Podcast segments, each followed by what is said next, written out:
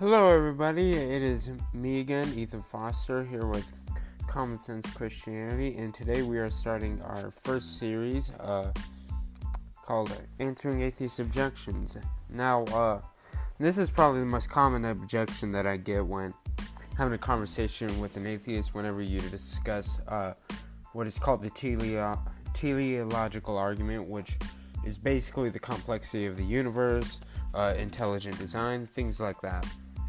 So we're discussing God of the Gaps, and basically whenever I say, hey, the universe shows design, it shows complexity, it shows a purpose, whenever I say that, many times atheists point out God of the Gaps. They just say, since we don't have an explanation, you automatically assume that your theory is correct, which in my opinion is wrong to say. There's a lot of things you just use your brain for, which is what I think goes with this. For example, when you see a computer code, you assume that there was someone that coded it, correct? It's just using logic, and that's what I think we should use when discussing intelligent design and things like that. Atheists always want to find alternative explanations, which there might be something out there, but until we find that thing, it is most reasonable to assume for the grand complexity of the universe and all the design, it is reasonable to assume that there is some sort of higher power that helped at least guide it, whether it's a deist God, whether it's a theistic God, the Christian God, or whether it's a polytheistic God. You can't figure that out from intelligent design, but you can figure out the assertion that there is some sort of creator, in my opinion. So, like, I can look at the Earth being the only known planet for having life, and how perfect everything has to be, from the distance of our sun, the distance of the moon, the distance of the other planets. For example, you can look at Jupiter.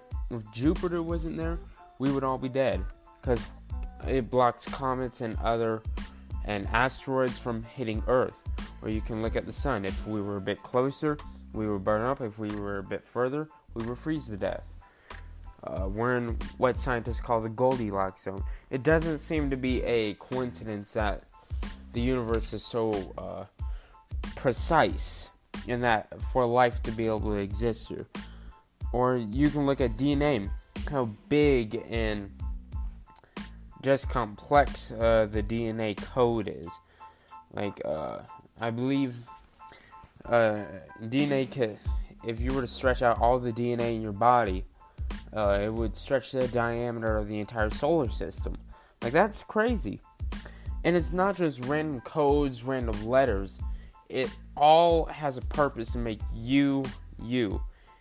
It's all complex in its form, and everybody's DNA is different, but yeah, it points to intelligent design of some sort.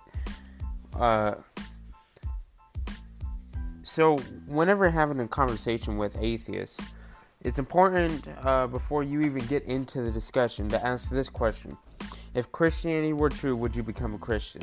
And if they say no, then your conversation is virtually useless, because they block out the logical possibility or likelihood of a creator. The God of the Gaps hypothesis is just justification for their assumptions, for their reason or lack of belief, and it has no factual basis. And if you use common sense, you can easily figure this out. Like, if I see a car in a parking lot, I'm not like, you know what? I don't think someone created that. I think somehow all the parts came together.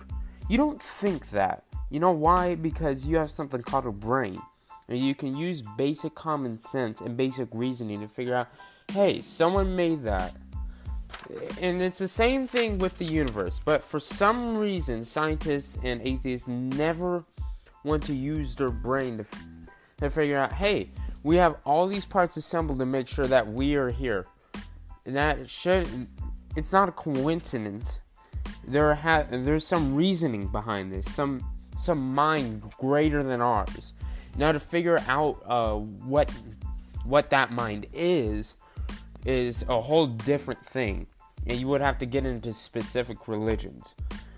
But the whole point of this is to figure out whether there's a creator or not. And we'll go more into stuff like this in later episodes, but I just want to start this series out with pointing this out before we even get into all the evidence later in this show.